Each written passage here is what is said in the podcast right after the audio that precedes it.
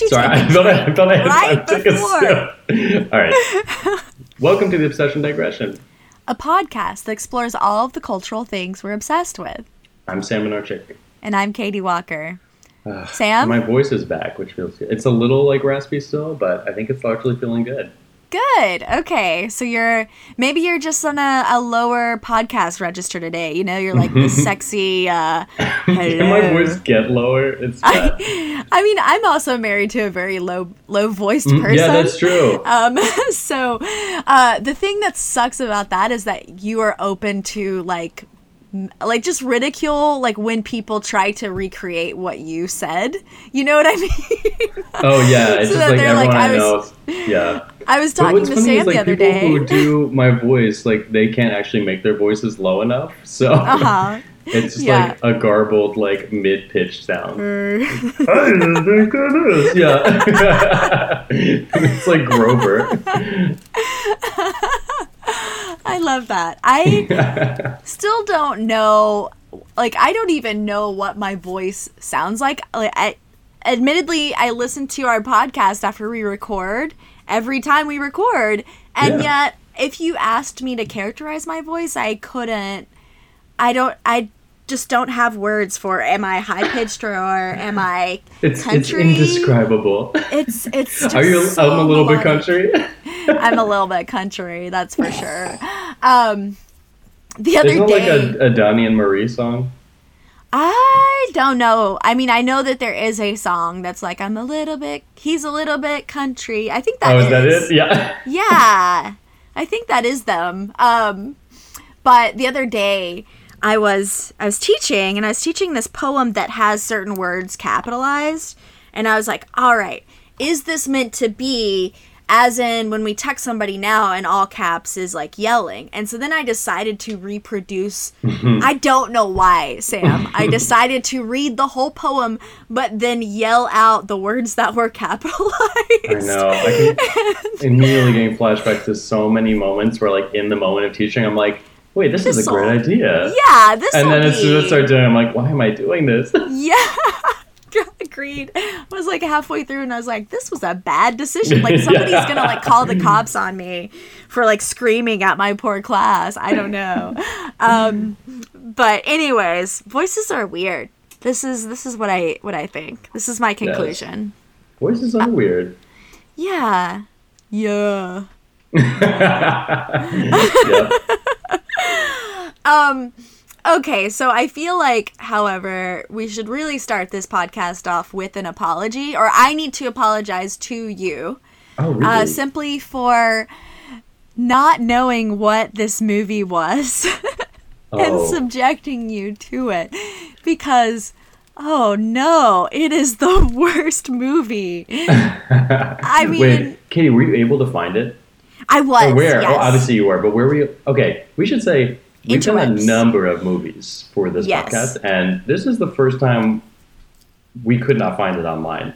yeah i had to like sign up for like temporary sign up for like a movie streaming service that gave me ads in spanish like it was legal but you had to have 20 minute breaks three different times in the the film so like an hour worth of ads yeah Do you but they were want to in plug that, spanish that company? It sounds like a really great service. i i actually don't remember because right when i finished watching it i deleted Yeah, like, I you're like, cleared, never I cleared my history and i i Yeah. did the like deleting It's all of that me. yeah um Oh, Okay, actually, so- that reminds me. Let me really quick just clear out my trash can.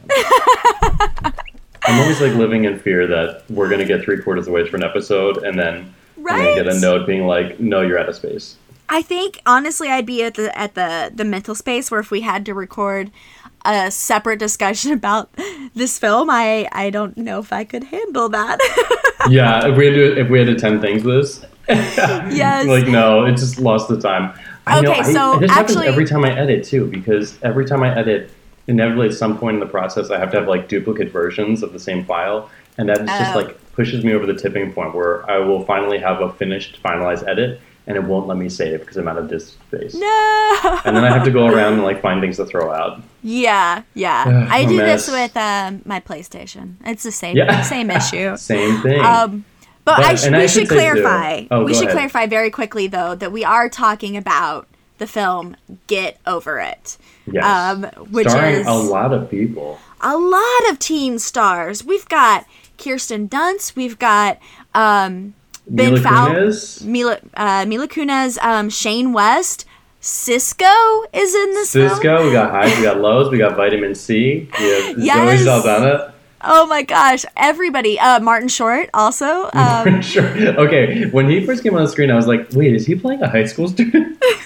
I thought it was a Martin Short wannabe. Like I like the actor was so bad. I thought it was somebody who just looked like Martin Short. I know.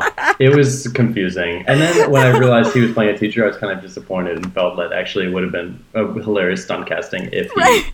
played a student. Also, Mila Kunis' name, and I, we shouldn't get to this movie yet because I want to hear how your week's but-. But what's her, her name was Basin? Like, that's not a that's not a name. That's like an I didn't- object. I didn't even pick up on that, but I yeah, had the that's I had just the subtitles on. yes, like water basin or something. Why? And I was like, who assigned her that name?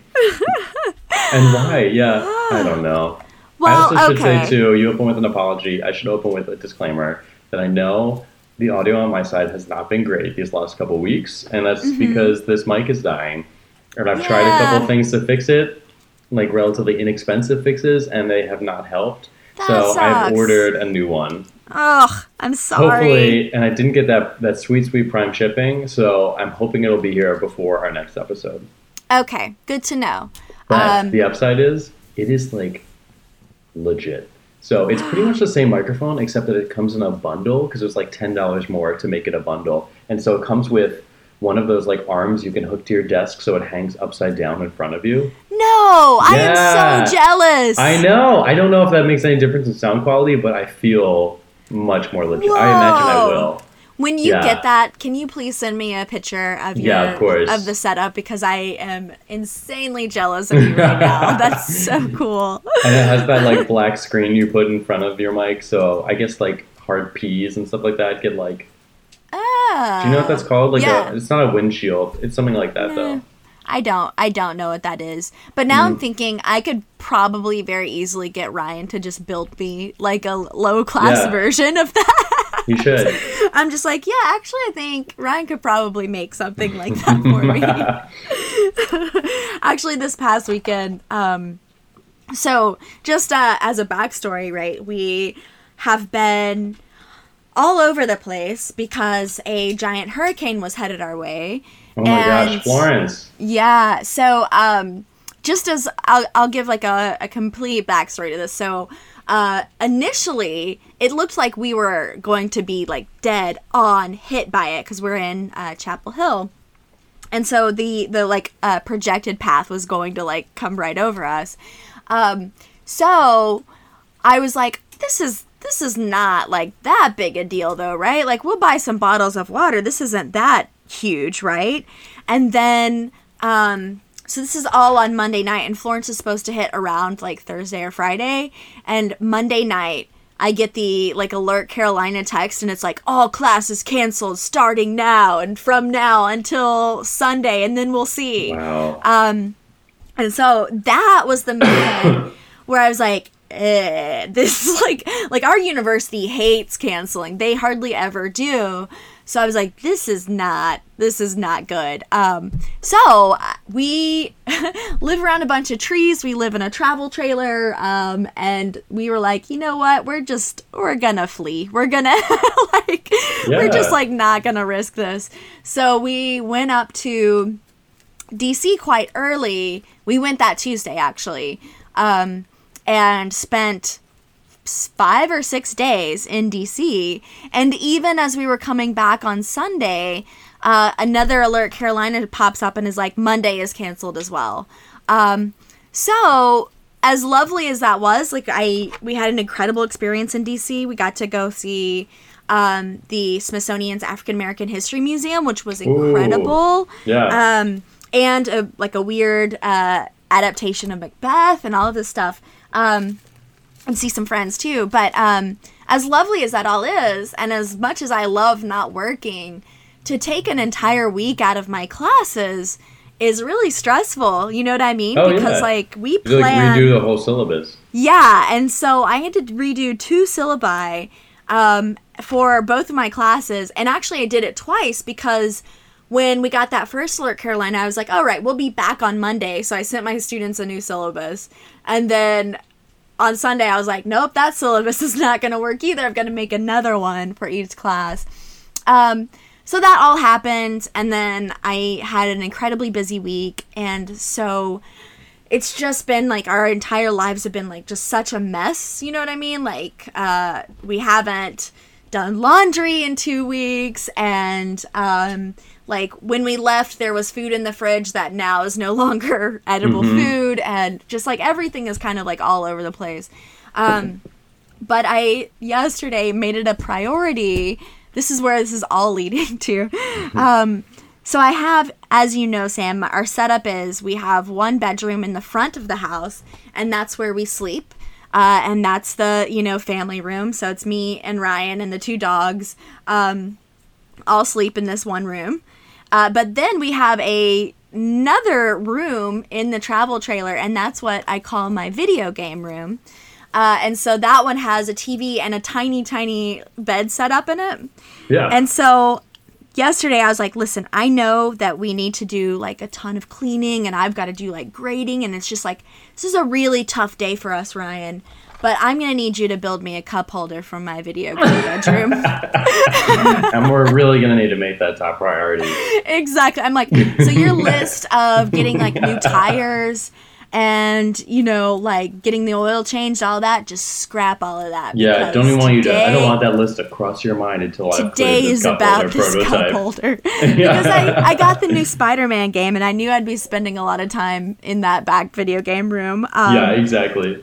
oh and one final thing just mentioning the spider game movie i am such an The Spider Game movie. yeah spider-man movie or game damn it yeah. spider-man video game it's a it's Spider a Game movie game. colon the video game.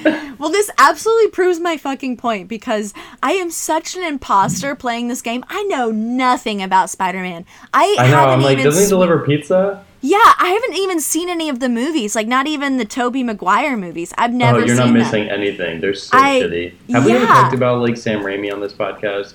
No, God, no. he's the worst. I really cannot like. He is one of those people where I cannot wrap my mind. So okay, there are examples like this is a hot take, clearly, but Mm-hmm. Steven Spielberg does nothing for me. That said, totally understand why other people love his movies.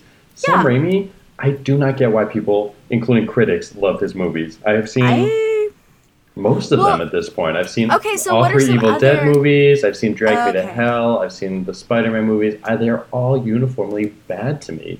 mm, mm-hmm. But he keeps I getting haven't good reviews. any of those. And don't. Can't recommend them. okay, well, good. I'm glad. But I'm playing this game. Also, Tobey is- Maguire is the worst. We can agree on that, right? Oh yeah, he's just like Resting sad eyes. yeah. I don't even know what else he's in. Like I've just immediately forgotten whatever else he's been in. Like I just I don't care. That's He's in that's how um. The Ice Storm, which is like this bomb movie. It's really Mm. good. And he plays Kevin Kline's son, and he's just supposed to be this like really nerdy, mopey, losery private school student. And so I was like, pitch perfect casting. but well, anyways, sorry. I was like, yeah, Tobey Maguire. I'm, I'm still sorry, can I derail think. this one more time? Of course, of course. Speaking of Tobey Maguire, also blows my mind that Michael Cera and Molly's Game is based off of Tobey Maguire because I cannot imagine Tobey Maguire being that dynamic a person. no, yeah, and that's just Michael wrong. Cera to out dynamic someone is wild to me. Yeah. also wrong. Feels very wrong. but so sorry. The Spider-Man, the Spider Game movie, Spider game, game. movie game man. Uh, so this I you know I get that he's actually the most popular superhero ever, right? He he outranks Batman and Superman. really? According He to what? does. Yeah, I looked this up last night. He he outsells, especially in merchandise. Oh, merchandise. um, all so Batman, Superman, and the Avengers combined do not reach up to how much money Are you serious? they make off of, of Spider-Man. Yeah, yeah. Whoa. Um, which is hard to believe, right? Because I know nothing about him. So I'm playing this game that is like very beautifully done. It's an incredible game. Um, and just like the mechanics and the art and the open world, all of that's really great. Um, but oh, and I hate that I said really great. like that phrase has been ruined. Uh, but I'm trying to convey my enthusiasm for it. But I know nothing about the backstories at all, and so it's like, oh, we've got to go see Venom, and I'm like, who's that? You know, and Yeah. like, Aunt I feel, yeah, I feel like people would just be disgusted with my lack of knowledge, and yet, like playing this game, I don't know, it just it feels mm-hmm. wrong. With Batman games, I'm like, all right, like Penguin, I've seen you. I know who you are. I know what Well, your deal yeah, is. of course you know any Danny DeVito reference. Yeah, but- I know, right? this game, I'm like, You're I, like you, got, you ran for mayor once, right? I got nothing. what a weird plot line to have in a Batman movie, by the way. It's That like Penguin, Penguin running is- for political office. Yeah, yeah. Proto Um, Trump hashtag. Involved in all this shady shit, and people are like, we Mhm. want it. Yes. yeah. Uh, oh, whoa. Wasn't was Christopher Walken a Russian in that movie? No, I think he was German. Hmm, Yeah. Doesn't fit. Oh well. Okay. close though. It was it was Yeah. close. I would love a, a scenario where like the the Batman movies have have accurately. No, I would not love. Predicted actually. the future. I'm not ready for real world like vigilantism. Like Oh, you're not ready for I'm that? Not, I'm not ready for that. I'm okay with like collective action, and I'm glad that as Americans we are relearning how to do that. But mm, uh, just a one a one man vigilante is is uh, is something I don't think we're structurally prepared for. True, true. That reminds me that the um I don't know for some reason this is not that funny, but it is to me. You know how people say like he's up to no good, right? Like that's just a cliche we have. I've started describing people who are doing good things as he's up to good, but I say it like yeah. I say it like with a disapproving tone. I'm like, he's up to good. Ugh. Like Ryan um, is volunteering for. He's always um, up to good. He's always up to good. So like today he's he's at a um, Beto O'Rourke um, phone bank thing in Durham, Aw. like where you they're like calling people and trying to convince them to vote for him and all that. And I was just like, "You're up to good today, and I want nothing to do with it." Ugh. Uh, anyways, that was a lot. As he's walking out the door, you're like, "And where's my cup holder?" No, he actually he followed through on the cup holder. Aw, I you like it? Yeah, I love it. It's perfect. It it um it's like it's it's it's at the height where oh my god, this is gonna be so revealing. It's actually Wait, at a height. is it right next to your Doritos towel? It's um no, it's it's at a height where I don't have to sit up. If if the cup has a straw, I could literally like turn my head and drink. Oh my god. That was deliberate. That was planned, by Uh. the way. It's really yeah, I have a problem with just laziness in general. Um, Uh, that's amazing. So, my life is is okay right now. hmm How are you, Sam? Oh, I'm good. I'm good. I'm Nothing so as sorry. exciting as the cup holder. Um, I actually am like living out the most Seinfeldian plotline right now, where Oh. I got like a cash award at work for something, which felt good. I Whoa, have to congrats. spend it. Thank you. I have to spend it by the end of the quarter though, or it goes away. okay. And so I am just getting like all, like the coldest feet over like how to spend this, and I'm like, just spend the money. It's fine. Like just put something on your card. But I'm overthinking it because I was like, okay, I should use this to book a plane ticket home for the holidays. And then every time I go to do it, I'm like, oh, do I really want to go home for the holidays? Also Like, boring. yeah, I know. That's You the other thing like, too.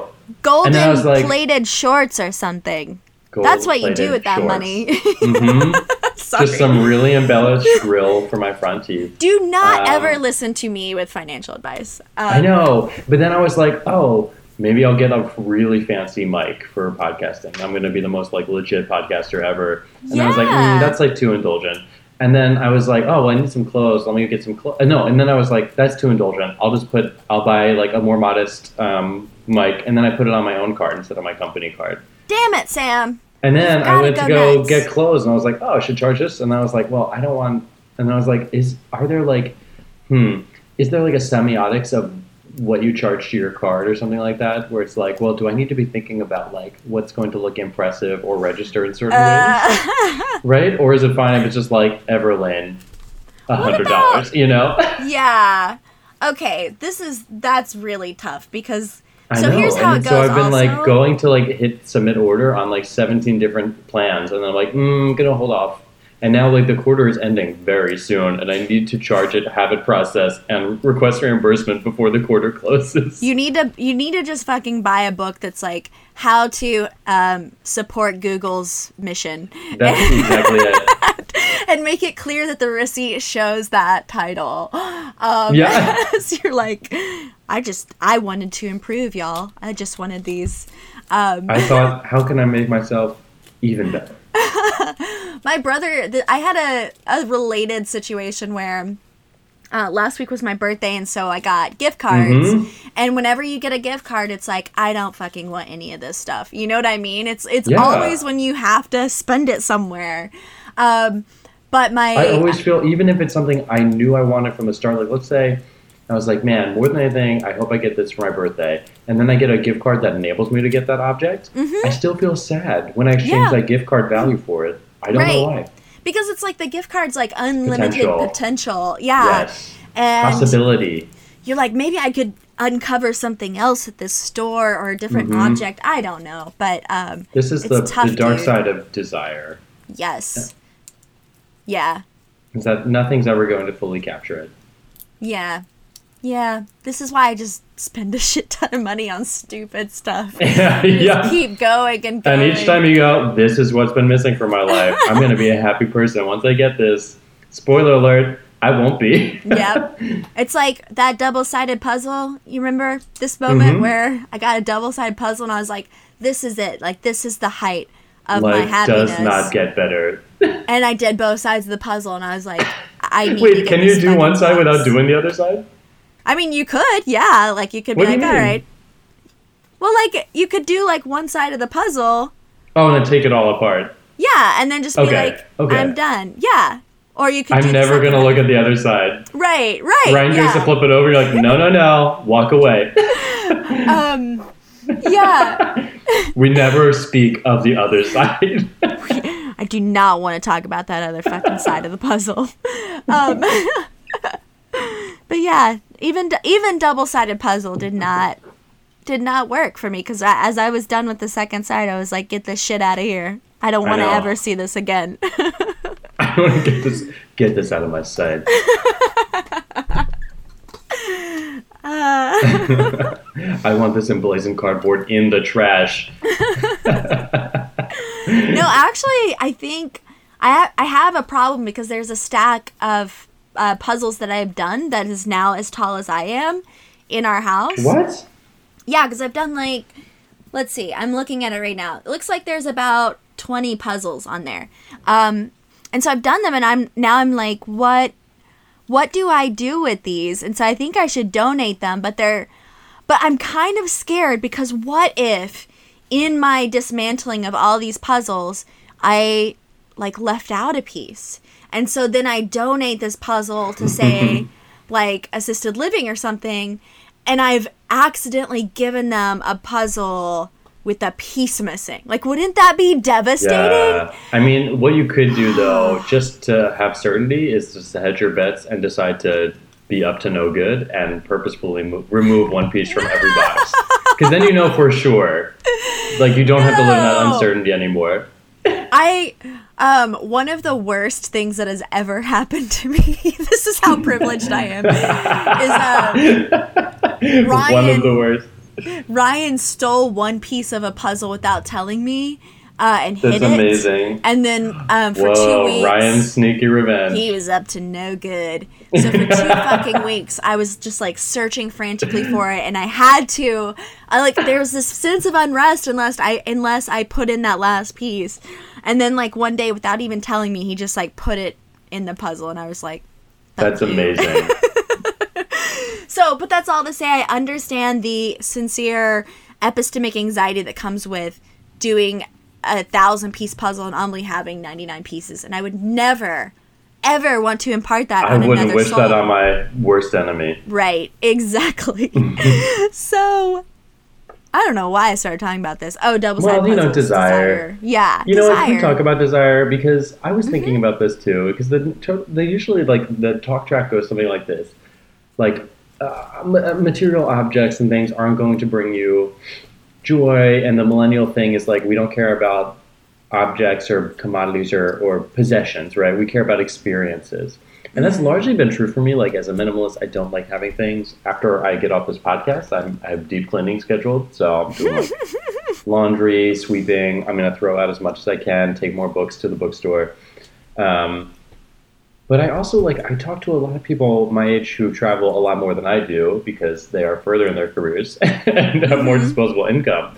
Um, and I hear their stories about how they travel, and I'm also not convinced that like that's a particularly like satisfying thing either. Because how most people travel is they go somewhere really, you know, expensive, they get really good food, they go out to some like cool bars and clubs, they go on the beach and they take a bunch of nice Instagram photos and they leave.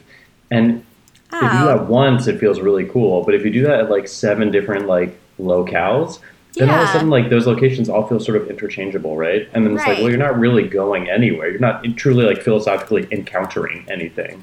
Mm-hmm. Yeah. And so I go, well, what does it mean to like travel in a way that's going to be more satisfying, or that would like challenge me, or do something that might, uh, I don't know, stave off that sort of like unrest that desire usually causes. Sure. Yeah. I think that's tough. I think it just uh, like for me it's just that I'm into theater and history, so there's always you know, there's always like a show to go to and um like usually I'll skimp on food and eat something shitty Same. and then go to like an expensive museum or something, right? Like Yeah. I don't know, but um I also love things. So I'm like I'm not the like typical you know, millennial like oh, it's all about experiences. Like no, I actually though, like because you're living stuff. in a, a trailer, right? And so you go, okay, like trailers, small apartments, right? Like But it's packed. that's. You know what I- I You just said did that not throw out those pinatas when you moved. no, there is those Legos are still in your possession. five foot two puzzle tower and a Danny DeVito cutout. And it's it's not i mean i don't know um i i and maybe this comes from my background too of like not having a lot of things you know like not being able to like purchase things. Um and so just like the needing to kind of accumulate objects or to have i don't know like i literally have maybe five comforters we have two What? beds in the house i have five comforters What, well, you do have full season, so I can see like a summer comforter and a winter one. oh i've never thought about it in those terms Oh no, you're like no, these are all. no, these are just like in case I needed another comforter. I don't know. It's just like a, a hoarder's mentality, uh, slightly. So, yeah, Yeah, that's that why like Marie Kondo, that trailer friend. Mm-hmm. Oh man, that's why uh, Kindle is so hard for me because I love it, and yet like I can't show you physically that I own these these Yeah, books. that's hard. That's that's no joke. I am so dissatisfied when I finish a book on a Kindle. I think I get a lot of like joy, and that wasn't a Marie Kondo joke. I get a lot of satisfaction out of actually seeing myself progress through a book, right? By Yeah. measuring how like thick the pages are in my left hand versus my right hand. You know what I mean? As I'm reading. Yeah. Like, and when I don't get to do that, I'm like saddened by the process. Dude, do you do this thing? I do this. So when I finish a Kindle book, you know how like you'll get to like uh 95% and then Yep, the last 5% exactly what you're gonna say. is just like background index material or whatever and you're like Right. no i'm gonna fucking swipe swipe through this all so that it says 100% Yeah, I do not care how long I have to swipe. We are getting to the end of this. Yeah. it's there has i have to get that stamp this is why i understand i don't use this but i understand completely those people who use like goodreads that like kind of publicize which Oh, books yeah. they've read But uh, to that Um, same point, I, this is why I'll never start Goodreads because I feel like it's too late. yeah yeah Like I can't go back and remember every book I've ever read. If I started this when I was like 14, like yeah, it'd be I really totally cool Goodread archive everything Mhm. I've read. But Yeah. Um, yeah, and I have such a faulty memory that I just like completely forget that I've even read books, right? So I'm you should like, be a Goodreads troll and just start leaving reviews and describing plots that never happened. or ascribing like really bad Shakespeare's teen adaptation plots to great works of literature. oh my god. Should we get into it? We should. We should get into get Wow, wow, it. wow, wow. What a movie. It just Oh. it didn't even feel like a movie. It felt just like I, a fever dream. Like I It felt finished like- it and I was like, how was this a movie? Like how did Kirsten this Dunst and? Sisqó end up in a room together? You know right? what I mean? Right? Um, And she My- was like, I thought she was like truly a star at this point, and I could not fathom how she ended up with such a weird assemblage of misfit toys of actors. You know? well, I mean, she, I mean, she definitely was right. This is like same year or right, like right before Bring It On, and of course, like she's been famous forever since Interview with the Vampire, Yeah. right? And let's Um, not forget Jumanji. Jumanji, right? And there was another. Year is this? Oh, um, wait, no, never mind. I was like Jurassic Park, and then I was like, no, wait, that is Hmm? No. a different blonde young girl. yep, different blonde. Um, we never saw her again. Yeah, But she um, knew what what was it? A Linux system? What was Yeah. the software? I know this. There was one more like movie she was in as a as a youngin though, and I'm uh, totally was the forgetting one? it. Uh, Crazy Beautiful. yes, yeah, yeah. But there was I'm thinking of a different one even from that one. Oh, so- weren't we talking about the one uh, Dick that she's in with Michelle Williams, where it's like I Oh, don't yeah. remember the plot, but they basically somehow are like uncovering like Watergate or something. It's really weird. Oh, can you hear me typing on my phone? You can, right? Mm, Um, no, Okay, good. Well, I'm I'm googling Kirsten Dunst because that's gonna drive me crazy if I don't remember that other very famous movie she was in. Um, very famous movie. Little Women. That's what Oh. it is. Thank you. Yes. Oh, what a what a great Winona Ryder performance. Dude, yes. you know I Winona Ryder. we've talked She's about made a comeback. love Winona Ryder. I'm not convinced by the comeback. I, I and it, it brings me no joy to say that because I want Oh. nothing more than to see her succeed. But I can't. It is weird. No, and I feel like I'm the villain in this situation. I'm up to no good when I say this, You're but up to no good. I.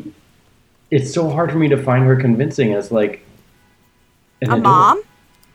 And just even as an adult. Like she still, Oh. she doesn't look like a teenager anymore, but she still is just has those wide eyes and like her voice. So, like it's it's someone like I have not been able to un- like accept her aging, and it feels like a really like weird guy thing to say. That's like Mm. ru- actively ruining an actress's like role potential or Right, something. right. She just like But I'm still thinking of me. her as a Yeah. as a teenager. I get, I mean I get it. Yeah, but But I, want everything for her. I want her to find those roles that work for her. right. and yeah. I think she's great. you know, the movie theater around the corner for me had a Winona Ryder movie marathon. awesome. I wanted to go, but the tickets sold out in like two seconds, and then it turned out it was the weekend I was in Portland anyway. So Eh, okay. Well, yeah, I mean you can like always you can always like Beetlejuice, Age Google. of Innocence, Heather's, Reality Bites. Yeah, so good. yeah. I could also just like watch them by Um, myself. So we Winona Ryder is not in Get Over It, thank God. no, Um, it's my attempt at a transition. but they once starred to- together.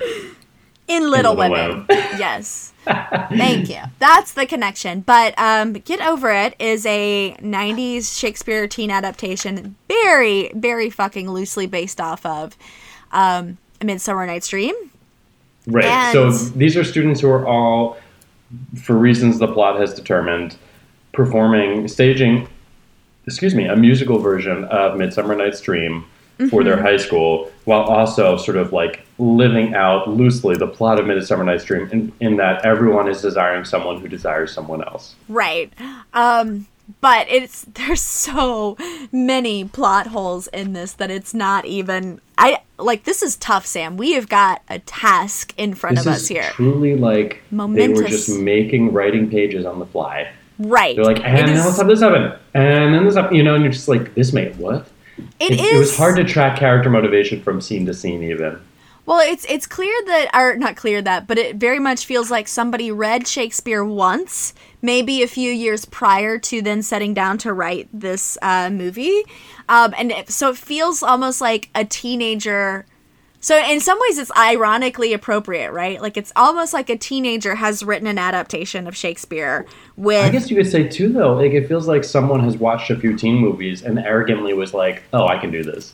and just mishmashed everything yeah. Stereotypical about a teen uh, movie or even i mean some stereotypical 90s um, slapstick humor even is thrown in there right Can um, we talk about what's missing though? what is missing There was no taxonomy of high school groups in this movie. that's true And you know what? I realized I was lost without it. I Okay. Hmm. needed that because here's my question from the jump. I, I, having seen this movie from start to finish, I still cannot answer this question: Who is popular and who isn't? right because You know, the, because the main character is like a jock but Is he's he? also I thought he was a nerd. And I thought no the because he's like on the basketball team and it's I, like this is what was confusing is because I thought the opening was telling us that he was a nerd because he's sitting alone at lunch. Okay, here's the opening. Ben Foster plays this guy named Burke. A lot of weird names. And Yeah. Burke grows up on the Burke same block as a- Allison. I almost called her Yes. Amazon. I don't know. amazon yeah no Amazon. allison yes Um, then she's prime shipped away, and then she moves away. But they like were like best friends and like had these little crushes on each other as kids. Yeah, and it's so away. gross the language he uses. He's like, I know. We played doctor, and then years later, like that. we played Did like doctor that. again. And I'm like, Yeah. That's disgusting. I know. You are- Also, if you're old enough to play doctor, you're old enough to say have sex. Like, yes, right. Let's not be like just gross about it. Fucking, fucking, Fucking. up to no good, up to no good. Um, so um, but my my question is though, the movie kind of opens with that quick flashback to them as kids, and then to the present day, wherein she transfers to his high school, runs into him, and they immediately start like making out and dating. And the Mm-hmm. way he says it is something like how lucky he is to be dating like the most beautiful girl. And I guess like regardless of one's own social standing, they should be lucky to be dating the most beautiful girl. But his his his look and the fact that he's like sitting alone and how they Hmm. style him, I just thought like, oh, he's a nerd. And the reason that she doesn't recognize him as a nerd is that she knew him like all of her life.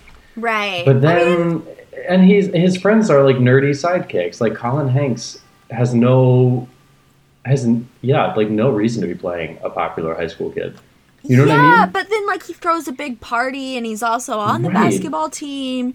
Well, And you go, okay, if they're popular, who are the unpopular kids? Are all these, or is this like one? It was the theater social tech strata. kids. The theater tech kids, maybe, right? Because they were like stoners, yeah, that was weird though. Like I do not understand. and then you go, well, is Kirsten Dunst supposed to be dorky or something because she's so like well read and artsy?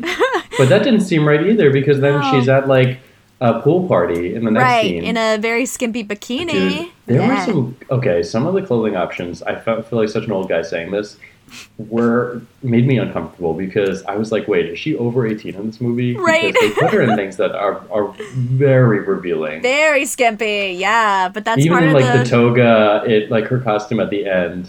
mm-hmm. Got like, that whole kinda- leg showing. Well, yeah, and you can see everything, even the chest, and it's like, eesh. There's I hope also she was like okay with this. moments this is slapstick 90s comedy right it's almost animal house like where there are moments where women's shirts get ripped off and like there's a moment in a restaurant where like a woman's boobs are, are exposed and this like little that? kid just is like yay or something i don't know It even has like the stupid sound effects, like boing, you know? yeah yeah. okay but so getting back to this opening really quickly right like we meet this this guy then we don't know his status um his name is is it brett or brent Uh, Or- Burke. burke burke okay burke um I Played didn't by Ben his name. I Foster. have IMDb up, so Yeah. in case you're wondering, I was Um, double checking, confirming that Mila Kunis's name is Basin. so also i mean I'm sorry, Ben Foster, but you are in no realm like a teen heartthrob, like in any way. No, that's what I mean. like Uh. having him sing Allison in like a Gap sweater and baggy khakis. I was like, no, this has to be a nerd. Yeah, I don't, I don't know. And like, then why was Kirsten Dunst into you too? It's just like, makes no sense. Ugh. Um, but she, so Allison and him are dating, and then she uh, somewhat abruptly breaks up with him. And so this is like the first two minutes of the movie. Um, And then we immediately get, for no fucking reason, I'm so glad you're bringing this up. a, a musical scene where people are dancing in the background. You've got the stereotypical postman dancing with the delivery FedEx Yeah. person. And uh, the song itself doesn't even sound good. It's Here's what's confusing to me. I didn't know until we got to the end credits. That's vitamin C. So he is. She dumps him. She gives him a box of his stuff. He leaves her front door. As he's walking towards the camera down the driveway, the garage door opens, and vitamin C of the famous graduation song Yeah. that everyone played at every graduation when we were kids. right. um, emerges with like a group of backup dancers as they lip sync "Love uh, Will Keep Us Together." Mm-hmm. Here's the thing: it would be one thing if it was the actual band that sings that song, or if it was an original Vitamin C recording of that song. it's neither. It's yeah. weird to have a group of dancers follow him when they're simply lip syncing someone else's song. Right. Right. I couldn't wrap my mind around that. I and I at first I didn't know that I didn't recognize it was vitamin C. It took me a while. no, I didn't know Um, until the end. And so I had to I at first I was like, why is this other girl from Yeah, this high school who is she? following him around? Like why is this happening? And so this establishes very very loosely a kind of running motif in the film which is that um his character has these moments of of fantasy basically where he's imagining and we see played out his um just what he's pers- like what he's imagining basically. So um, a lot of that is um, based on the play midsummer's um, but some of it is not. And it doesn't flow and you never know when these No. moments are going to appear. Like you d- you're not prepared for it. You are and when not you say go into a fantastic space, that fantastic realm is literally like a bad green screen CGI of like boop boop boop boop boop. As it goes to this like computer game rendering of like a forest yep with like bronze lighting, and Yep. he uh, and then he just acts out scenarios where he's either humiliated by Allison's new boyfriend or like humiliates Allison's new boyfriend. mm-hmm. And at that point, I thought like, I'm just getting like portrait of a serial killer vibes from him. You know what I mean? Like, it is Oh, yeah. okay. From the movie's perspective, it's like, oh, we're just going into his imaginary realm. But no, this is someone who is periodically like blacking out to go to their like happy place to rehearse. Mm-hmm. Like it's so funny down. you say that because uh, my obsession this week is uh, American Crime Story Versace. is um, it good? oh my I haven't God. watched the first episode. So I meant good, to go dude. back. Okay. It's incredible. Um, but so It just upset me. That one scene really freaked me out, and then I was like, I need a break from this. When he puts duct tape over that guy's mouth and dances. yeah, it's it that that continues, but it also gets Okay. really good. Um, that will be back. but so anyways i so i literally finished the last episode of that which is all about you know ob- this young man becoming obsessed and um, you know creating fantasies etc and making up lies i went immediately from that to this movie and so like it definitely put me in this headspace where i was like oh no oh no like stop it stop like there's you know moments where uh, Ben Foster's character like appears outside of Allison's house and he's like watching Yeah. her make out with her new dude Yeah. a lot. That is Um, fucked up. very fucked up. And this is um, so 90s or early 2000s because the movie, ne- it never even occurs to anyone in this movie to question whether his behavior is okay. Right. It is entirely justified from the jump that, like, she dumped him, and so he now has the right to obsessively follow her everywhere to compel her. I mean, Right. really, like, to bully her to get back with him. And, And his is main- messed It's really fucked up. And so his main device for this, of course, is to apply or apply to ugh, Headspace audition for the high school production of A Midsummer, which she is going to be in. The only reason she's in it is Yes. because her current boy toy is also into it. Um, and his name is Striker. Is that right? Mm. Striker. Going to IMDb. Um, Bentley Striker Scrumfeld. They, okay, so they call him Striker. Striker. Because that's his like boy band name.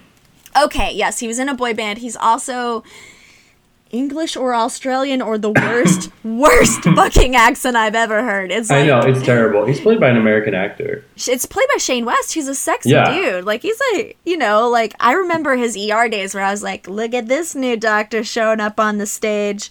Um, here he is not pulling it off. Um, at at all like so his his character is obviously very ludic he's playing a boy band jerk jerk dude basically who comes in and seduces allison um and he's very full of himself etc uh but Oh. even sorry go ahead Sorry. No, all right, quick, quick digression. I know why I know Shane West. Mm-hmm. He was in this show. this is embarrassing. Um, in grad school, I had like a bad fever for like a few days, and I ended up spending the entire day in bed binging this show called Salem about this Oh, yeah. woman in Salem, Massachusetts, Yep. back during witch trials, who was an actual witch, decided to use the opportunity to like foment paranoia to turn the town against itself to cause it to destroy itself. of course as one does It was a great time. Listen, Mm-hmm. it's a wild ride. It's a ton of fun. I think I recommend it. Um, You don't, remember, most of it, but he was in it. yeah yeah um he was like john abrams or something in that or something like yeah Oh, you've seen it too. yeah i have seen it yeah Oh, so good. Um but Shane West is not at his best in this film, and I think part of that, of course, is that his character is just pure shit, um, Yeah, as is and the I've movie said it itself. once. So I'll say it again. It is so weird to me how thin all the men are in these movies. so tiny, yes. All I mean, all of them are like even even Sisqó and Colin Hanks, like the sidekicks, are also I mean, Colin Hanks continues to be thin, but I know. I guess what I mean is like it just. I don't think I realized how drastic. I guess like our ideas of how a, a, a man or at least like a teen heartthrob should look have changed in the last 15 years or 20 Mm-hmm. Yeah. years because Yeah. like you could not I don't think be you could not headline a teen movie being that like thin anymore. Yeah, yeah, I agree. You've got to you've got to be at least a little beefier, a Mm-hmm. little bit um, toned, toned, Toned. toned, beefiness. I don't know if that's a real thing, but that's what you're going for is Oh, toned yeah, let's, beefiness. let's do it. Yeah, all right. Let's create Beefy, a let's create comma, but toned. a let's make a gym. Um, how do you make a gym? We'll do that. Um, A what? a gym, a, a workout gym? house. Uh, A workout house. you and I will create a gym. A called- gym. called Okay. beefy, comma, but also toned, and then Mm-hmm. we'll and we'll have a tiny question mark at the very end, um, and that like that'll sell. We we will make a ton Yeah. of money. I think because so. people- We should put a question mark at the end. Yeah, Yeah, we're gonna leave just a little bit of room for ambiguity. yeah, exactly. Where someone goes, they are beefy, but are they toned?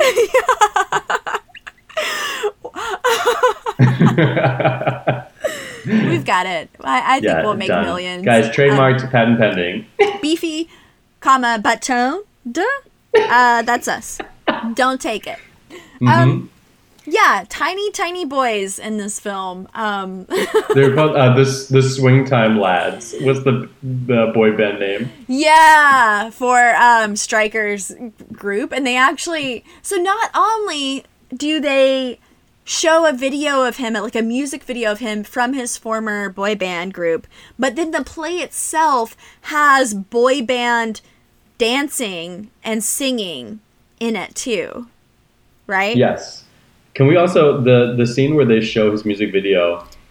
You see um, um, uh, Allison and her friends watching it because they're sort of like checking out like who is this guy that just met at the party who was sitting on Allison. So they're watching his video, but then the scene just like cuts. The frame cuts to Allison sitting on the bed watching, and her hand is on the CD player. Yeah. And so I was like, wait, are they playing his album like as they watch the music video? I I That don't just feels know. redundant. Yeah, I don't know what they I like there is it is not clear at all what they are doing in that moment. Yeah. Um so huh, okay. we should then move on to I think Kirsten Dunst's role in this, right? Because she is Mhm. The younger sister uh, to Colin Hanks, but only by a year, so it's it's made clear Yeah, that it's not like too sanctioned. creepy. Yeah. Um, and he, of course, Colin Hanks is the best fri friend of uh, Burke. Yeah, Burke. Burke. Uh, s- Yeah, where does Sisqó fall into that trio? Sisqó Because is it's clear also that Burke and Colin. Hanks' character, it seems Felix, are very close. And Mm-hmm. then Sisqó is sometimes there and sometimes not there. Sisqó is like so he's on the basketball team with them. That's one thing. I, though it's is Colin Hanks on the basketball team? I don't even remember. Yeah. Yes. Okay, he is. So Sisqó's on the team with them. Also, Sisqó's in love with uh, Mila Kunis's character Basin. Um, yes, I s- yes Basin. Uh, it's so Basin strange. who is Kirsten Dunst's best friend. So uh, Sisqó also joins the theatrical troupe, basically. Um, again, in a in a strategy to you know win his lady love by participating in the play. Also, Yeah, and that really actually explains why how Kirsten Dunst becomes part of the plot. Because Mm-hmm. Burke wants to join the play just that he has opportunity to be around Allison and to like monitor her involvement with Striker. Mm-hmm. And to get in, he needs help. And Kirsten Dunst says, "Well, like I know theater, I can help." And so their friendship um, begins with her kind of coaching him through like performance and acting and reading dialogue. Right. Um, yes. And they grow closer and closer. Of course, like they're spending a lot of time together. And girl, girl shoots him in the arm with an arrow. Right. That scene did not. And then, of course, like the next day, he's like up and dancing in in the It play. made no sense. They it also felt like a direct ripoff from Ten Things, like because Ten Things did a much better job of like integrating like weird physical humor Right. and like over the top comedy in a way this movie just couldn't like the way that sh- the scene was even shot like it didn't feel like fun and silly it felt like oh my god she just shot him with a crossbow it felt like alarming Yeah. yeah The only thing that works humor wise in this movie is the do dog. not say the dog Chester. it did not the dog Chester. So they there's no there's no reason for this to, to be happening, but uh, Kirsten Dunst and, and Colin Hanks are babysitting their aunt's dog, Chester, who humps everything.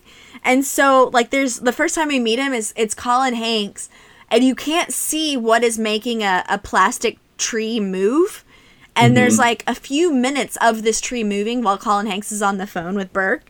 And then at the end of this conversation, he's like, Oh, yeah, this dog just humps everything. And you're like, Why? and it just becomes Why? this runner through the movie where every once in a while there would just suddenly be a dog humping something or someone Yeah. yes I am all about it. In this movie, it just gets so over the top. And you know what? It's funny, over the top in ways that reminded me of so many movies from this era, where it's like these are scenes that are just made to be in trailers to make the movies seem more sensational than they really are. right. Like one of the ways in which his friends take him, uh, friends like try to help him get over Allison is they like take um, Kirk, what's his name again? Burke to. Burke. Burke to like a sex club or something yes. where With- randomly he is chained, lifted in the air, and Carmen Electra shows up. Yes! what? Carmen Electra, for a hot second, is there. Before Um, it's busted by the police, and then he's left hanging from these chains while everyone else leaves, and that also made me angry when Colin Hanks and Sisqó are just like, "See ya." Yeah, no Like, way. You guys are you guys are bad friends. Yeah.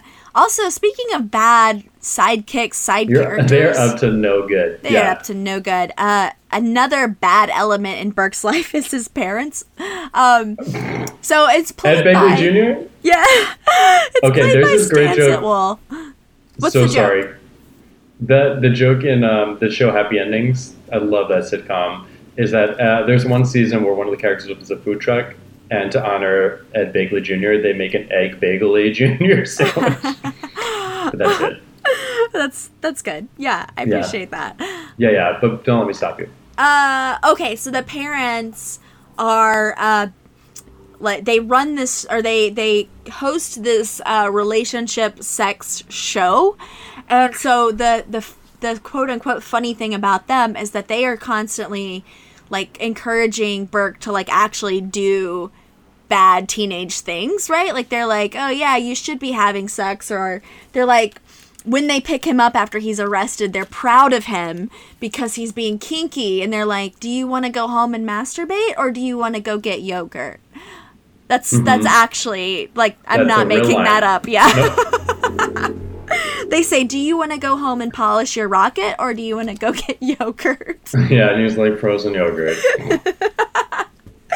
It is That's like so so fucked up. Like that he his friends throw a party at his house and they show up and you think it's gonna be the like, oh no, the parents are here scene. But instead they're like, Oh right, like we would have hired a DJ and it's like Burke, your life sucks. Like if your know, like, parents are Your parents need to understand, like, let him rebel. Like, put some, lay some boundaries so that he can cross them. also The on their only way people show. Coolio was there. Just I know. just so we have more cameos in this movie in case you needed any more. Coolio was like two seconds top, just looking really shocked by their behavior. Yeah. Just so you know. Yeah. Yeah, I was delighted to see him. I also really like so Ed Begley Jr. Obviously, love seeing him every time. Um, they also the character actress who plays his mother I like because her first name is Swoosie, like Susie Swoosie. with, with a W. and I just see her in movies like once in a blue. I'm like Swoosie, Swoosie, what you doing here? is that you Swoosie? Yeah, what you doing? Uh, Up to no good or you up to good? Um, I'm gonna I'm beat it to death. I am searching this cast list on IMDb for the name of one remaining character we have not talked about yet, and she's not on here, which is confusing to me. Oh, Oh, and Peter no. Wong. Peter Wong, what a weird character. Oh. What is? How do? Hmm. All right. Do you want to talk about Peter Wong for a second while I find this other actress's name? Uh I don't know which character Peter He is Wong like is. the star theater kid. Oh, that I knew I recognized him. Could sing Opera? uh, multiple parts. Yeah. But he he, was saying like multiple parts of the same opera, and I didn't get like wh- where the joke was. also the the streaming thing I was watching, the sound was kind of off, so it was very very fucking unclear whether he was actually singing. um, Oh no, like he is. both He's doing- parts. Is that He right? Oh, dude. And so part of the joke is that like his voice can still go like high enough, as though he is one of those young choir boys still. He's castrated.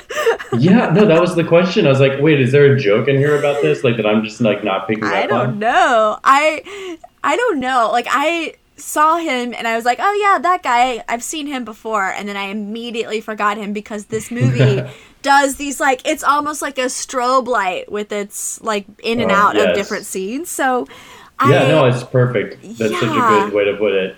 And Also- we also he he gets like the boot halfway through the movie because someone, which we'll get to, who's accident prone, falls on him and breaks both his legs, and so he can't be in the play anymore. right, right. And that's what gives Burke his opportunity to get a main role. Right, he gets to play Lysander then. Yeah.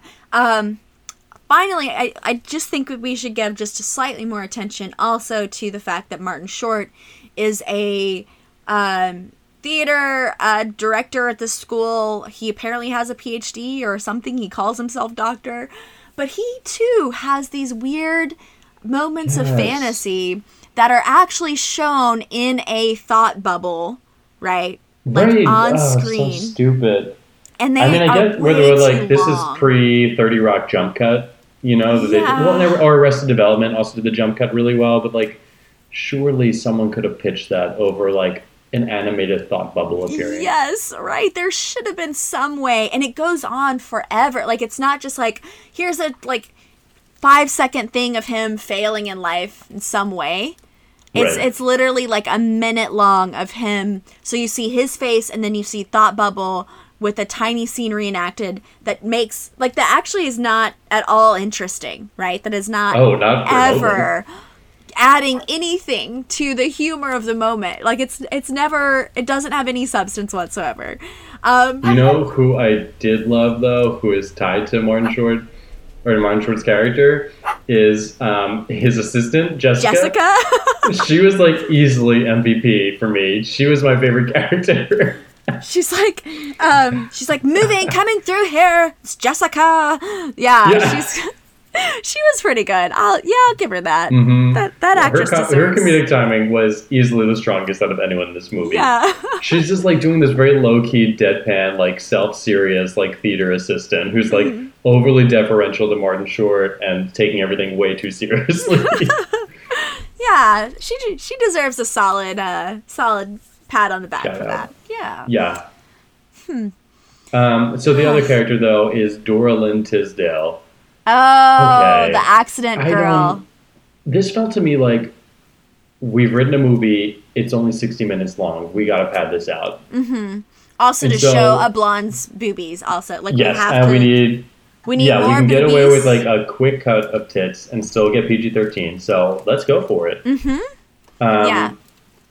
So basically, what this is is another attempt by Colin Hanks and Sisqó to get uh, to help Berke get over Ama- uh, Allison is to set him up on a date with Dora Lynn Tisdale. She's like an Australian exchange student. Is that right? I guess I, I, they did She not an accent, explain right? her accent. She's Okay, also maybe she was also in a coma for like six years. Yeah. So she's also presumably around twenty four years old, like in high school. Yes. Just so you know. She is. Yeah, she's way behind on graduating because she's so. Excuse me. So accident that a hiccup? that it was. I hope Was you that a get. hiccup? Was that a You hiccup? hope, you hope I get what? I, I hope you uh, get three more. Okay, I'll keep you posted. I don't know why. I was this weird moment where because okay, here's the thing: is that when we record these, we're so disembodied. You know what I mean? Like Mhm. you are literally thousands of miles away from me as we were recording this, Oh, and so which is sad. But then to have a moment where like I'm reminded of the fact that you are like a physical person, Yeah. it just it surprised me as all. And so, anyways, I That's I hope like you don't having- get hiccups. To hold in farts at work. it's the same. It's the same phenomena. Because you're just like I'm using my brain all the time and my mouth. And I feel like my body is just there to like transport me from one meeting to the next, and then I'm reminded I'm a full body. Oh, right. I'm a disgusting human body, by the way, Mhm. that just like farts and burps and has fingernails, which are so gross. Yes, like Yeah. if you read um any like more contemporary versions of like phenomenological ontology, like they use I forget who the author is who uses this phrase all the time, but throughout her entire book she's like, what does it mean not to be a human and not to be a thinker, but to be a sweating shitting body? and like this the sweating shitting body becomes this just like repeated phrase throughout. Yes. I was like, well, it's not untrue. that's I mean that's that is a fact. That is a real Yeah. that's a thing that happens constantly. Yes. It's just ugh. Well, But I don't know how to get back to the movie I from know. here. I was like, you know who wasn't sweating because she was in a coma, but she might have been. Um, so Dora Lynn is so accident prone that everywhere she goes, catastrophe happens because of some little thing she's done. Like she'll bump into a table and it'll set up this whole long like domino chain of events that leads to like the restaurant burning down. This the restaurant the scene was the worst of all So of these. Stupid. Just it lasted again way too long. Um, a guy's and it was gross too. Like that was a tongue that got bit off, right? No, no, it was someone choked out a piece of meat they were chewing on. Oh, okay. I thought it was his actual tongue that Okay, can I tell you the then gets grossest thing? stirred fried. The the vomit. Uh, oh, yes. That was actually like so off putting. I yeah, I, didn't find that was much in this movie funny, but I found that like particularly like really unfunny. Like I- that was just gross. I thought that that was the most. So Colin Hanks at one point, I think it's Colin Hanks, vomits Yeah. in the punch bowl, and then people drink it, which is so Because they like didn't realize, and then they're like, "Oh, this this punch tastes a little funky, right?" And then someone was like, "Yeah, and there's like chunks of something in it." So if I had to like, oh, rate, oh, why? if if I was like in hell and they were like, you have to watch either that or the bug movie that I was talking about last week over and over again, I would be like 100% bug movie over this. Yeah. Like, no, yeah, it's no, it's no question. it's so gross. Like, and, ugh. Um, and just like just so superfluous, right? Like we didn't need that to be to make this movie. If it were funny, like sure, add it, but it's not. It's just Right. gross. Ugh. And then so same with the Dorland Tisdale stuff. Like, it's not funny. It's just like she's this bombshell blonde, and it's an opportunity to. I mean, one reinforce all kinds of really like sexist, misogynist things about like women being ditzes and hot girls being airheads, Mm-hmm. but then also to like rip her shirt off. Right. Right. Um, Yeah. And then uh, during Yeah. the scene, so this is the thing that lands her in a coma is that she's running, and somehow her top comes off, and as she's trying to cover her breast, she gets hit by like a like a dune buggy or something, or a beach patrol car, and so Yeah. we watch her get like violently hit by a car and sent flying across the beach, and we're supposed to like laugh at that, and that was really odd to me. hmm I did not. But basically, no. Berke goes on a date with her. I, the understanding is like she's so desperate to go on a date with anyone because no one wants to be around her because she's so she accident prone. Yeah. So she spends the whole conversation reassuring him that like those days are behind her. Then he like this thing where he goes what to the bathroom, and as she as he leaves to go to the bathroom, she bumps something, sets all this chain of events. The restaurant catches on fire. He comes out and just sort of rolls his eyes like, "Ugh, check Oh. please." Let's like go. what what an inconvenience. I knew I shouldn't have wasted my time.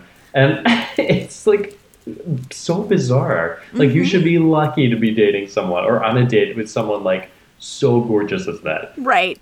Like, Like, have uh, you have you looked at yourself, sir? Have That's you what I mean. seen? Are you a nerd? Are you a popular kid? I cannot get a read on this. Right. It does. It, okay. So, anyways, And then as- basically you realize that she has just been threaded into the plot so that Colin Hanks will have someone to be dating at the end. Right. As he like has to get over the fact that his best friend is now dating his younger sister because spoiler alert, he and Kirsten Dunst fall in love. right through the play. So the play, Through you the know, power of theater. the power of theater. They they actually show you know the um the play itself happening, and it's really terrible and um Oh boy. Yeah. it is so bad. it But kind of um, felt a little bit like the Disney version of Hercules. no, I love that movie because it's got Danny DeVito in it. That movie's great. Also, their soundtrack is way better. Bless my Yeah. soul, Herc was on a roll. Undefeated. Also, this is when you this is where you understand why Sisqó got this role because heretofore he has like four lines, none of which he he delivers very well. And then suddenly, for most of the play, it's clear the writers were just like, uh, "We could write more songs, but we don't feel like it." So we're just gonna Sisqó dance a lot, and He's so he just runs the dancer. son on stage. He's very good. Yeah. Yeah. Um. So yeah, there's most of the play consists of uh, Sisqó dancing and Striker. Remember, so Allison has realized she's seen Striker making out with her best friend, a completely different character that we don't even need to talk about. Uh, but uh, so she throughout like in the performance is like, oh, you know, I really should go back to to Berke. Um, and Berke, as the play is being performed, he hears Kirsten Dunst sing her own song, um, and decides that he's into her. And Striker, meanwhile, has decided to murder um, Berke through like lighting effects, like literally blowing him Yeah, up. Can we talk right. about like how violent that is? It was weird. yeah.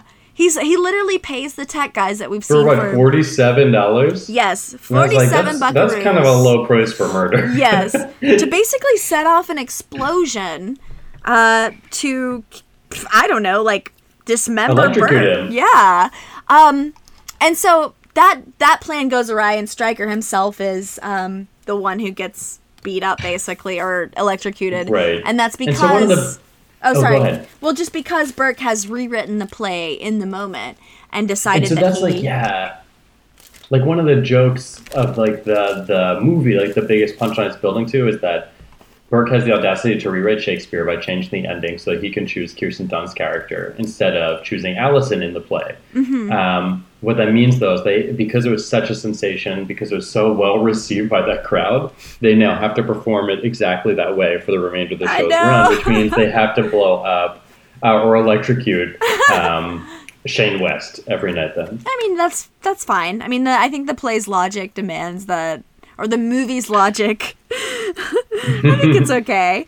Um, yeah. So that's the ending fortunately, we don't get. So I think you know one one thing that you might have expected was like for Allison to kind of be punished. You know what I mean? For her to like go off crying and being like, ah, like I've really messed this up. We don't get that, and I was actually very grateful And for good, that. yeah. yeah, it's like all right, like I I thought about kind of reuniting with him. He's not into it anymore. Whatever, you know, and that's that was okay. That's I was right. like I was into that. Um Yeah.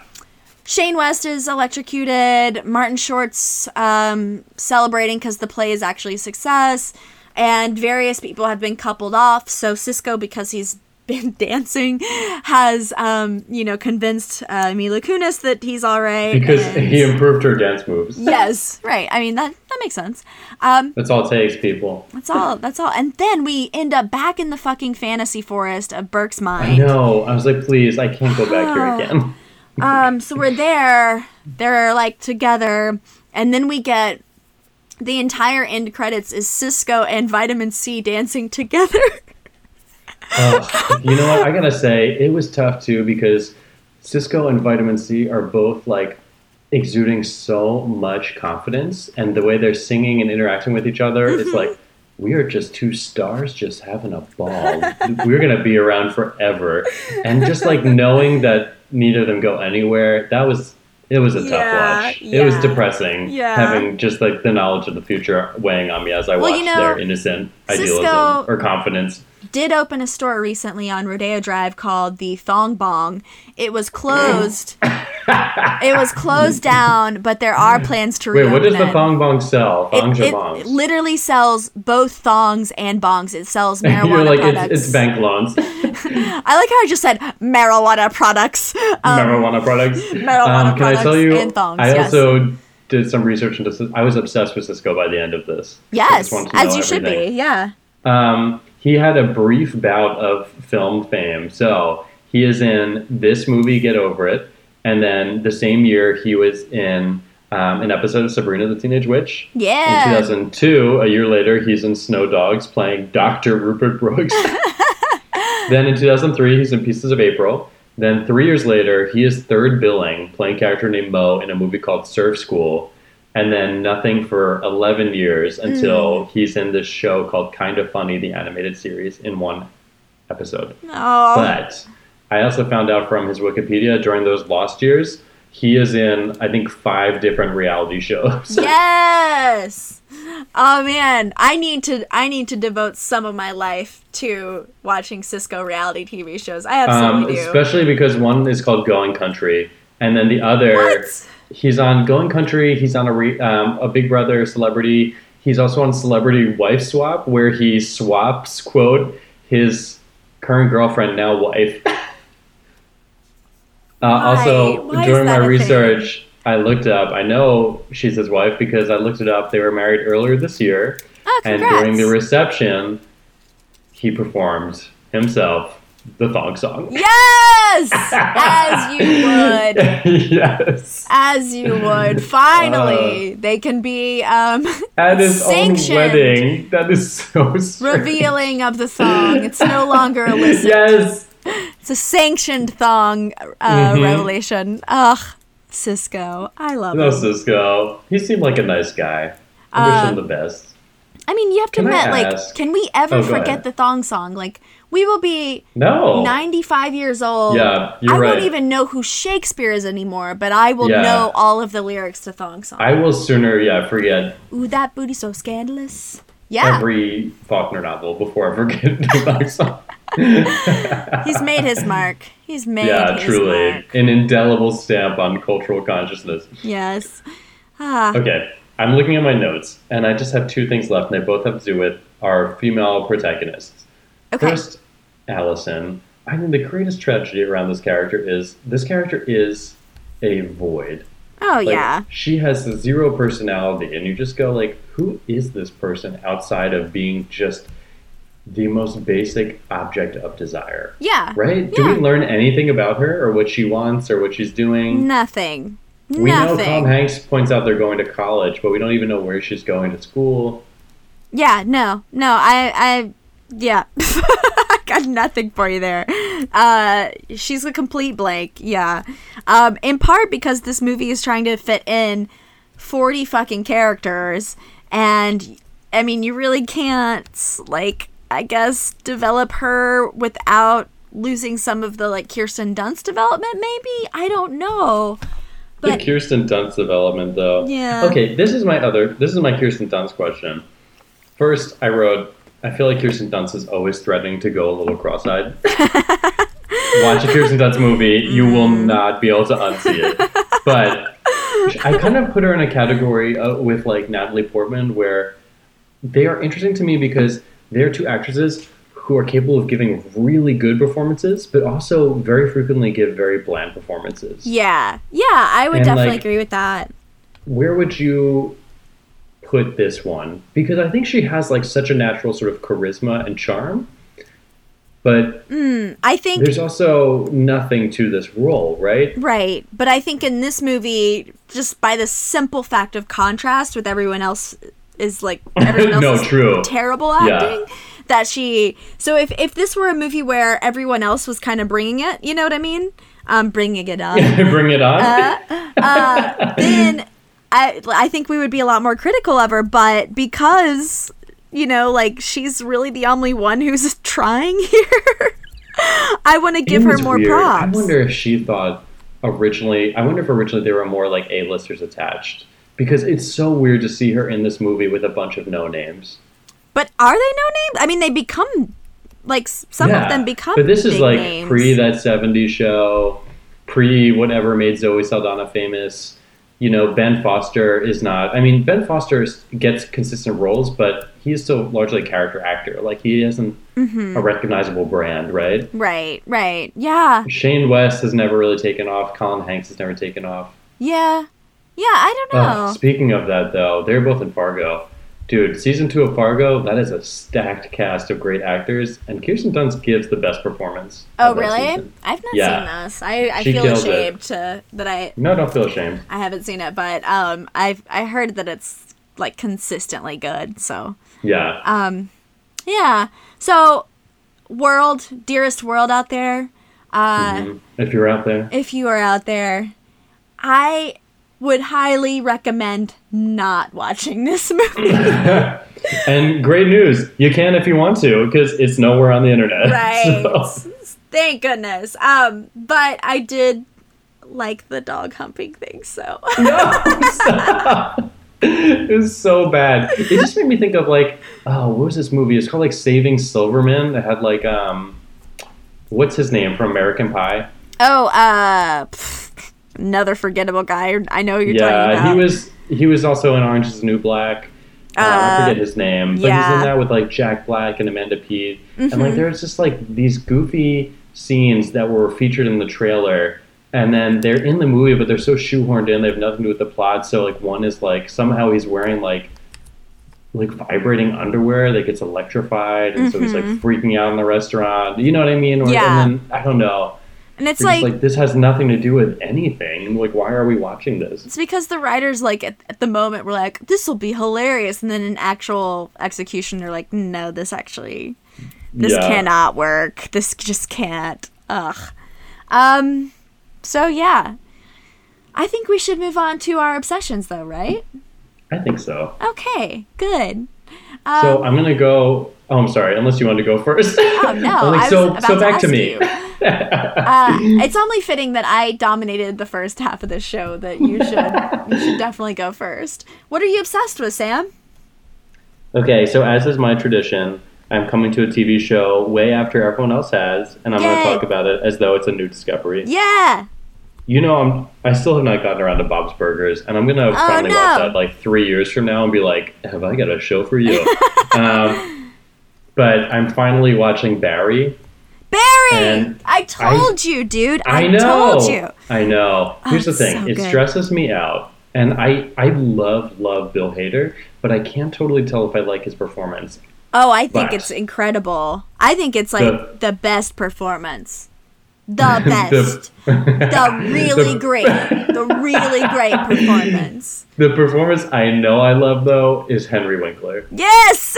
I'm like just like living for his performance right now, and I want to go like make a like an easy jump from Martin Short to Henry Winkler because Hmm. he I just read he won an Emmy for it, and I think he deserves it, and he's so so good. And so see Barry, enjoy it, but in particular enjoy um, Winkler's performance. That's solid, dude. I I absolutely endorse that endorsement.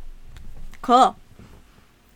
What about you? You Okay. with? Uh, so I, I already mentioned it, but um, American Crime Story, Versace story. Mm. It's just so well done. I thought, at least. Um, it's really Mhm. so okay. It's obviously about you know a crime, but it's really about um, how, especially in the late '80s, early '90s, um, how like I mean, just basically like all of the fears, anxieties within gay culture. Like, so you get a very kind of close view of, um, like how you know how hard it was to find somebody, and then of course like the kind of legal response to crimes when they are Yeah. um, you know victims who are gay. And so one of the most poignant moments in the show is uh, I don't know the actor's name, but he's really great. Um, Schmidt from um, New Girl. Do you know who I'm talking about? oh yeah, yeah. So he Uh, plays. Ben Ben Greenfield. yes. Greenfeld? Yes. So he plays a you know um, drug addicted homosexual man who knows from the past or, or relatively recently um, Andrew Cunanan the the killer, uh, and he gets called into the police office and he says.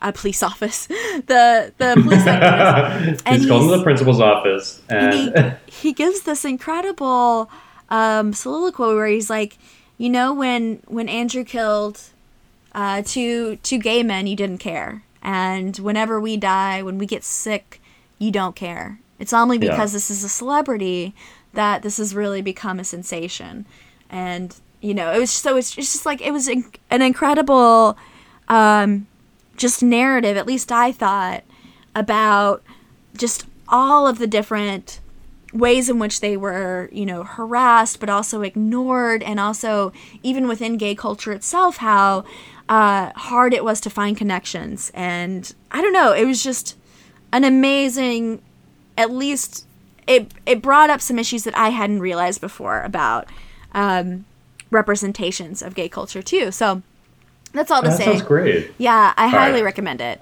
I Um, will go back and finish it. yeah, I think you should. That I, reminds me too. Did you watch the other Ryan Murphy series that's set in the '80s about gay culture, um, Pose? no, I didn't. Oh, I really recommend that. I don't think I brought it up on the show, but um, that's really great because it's about like '80s New York like ball culture. Like you Okay. ever saw like Paris is burning, that sort of thing. Yeah. Um, like voguing and all that. Um, but it's there. Are, it features a lot of like trans actors, which is pretty unprecedented, I think. Mm-hmm. Um, but it's really great thinking about like the kind of philosophical and social dilemmas, right, internal to that group that they're debating, and one that has to do, to your point, with to what extent do they engage with the with the outside world, and to what extent do they just try to keep what they're doing as like a sort of secret community, like totally cut off, so they know they're just like safe Right. from the outside world, you know, like, and that's like such a compelling conundrum to watch that show, think through, and to watch these characters debate. Um, yeah, it's really, really good, and I don't know, I think shows that really look at community not just as a nice thing, but as like a vital necessity. Yeah, just uh, again, uh, just Well, as a necessity, it's that- really moving. that also exposed the fractures within that community too, so that you, Yeah, you do right. really get a sense that this isn't like. I mean, it's not. I mean, any human society and any human group is never going to be perfect, right? But I think um, it doesn't ideal. Um, it doesn't. It doesn't paint a, a beautiful picture of it, right? It's a it's a more kind of honest look, at least in my viewing or my interpretation. It is so. Oh, awesome! Yeah, cool.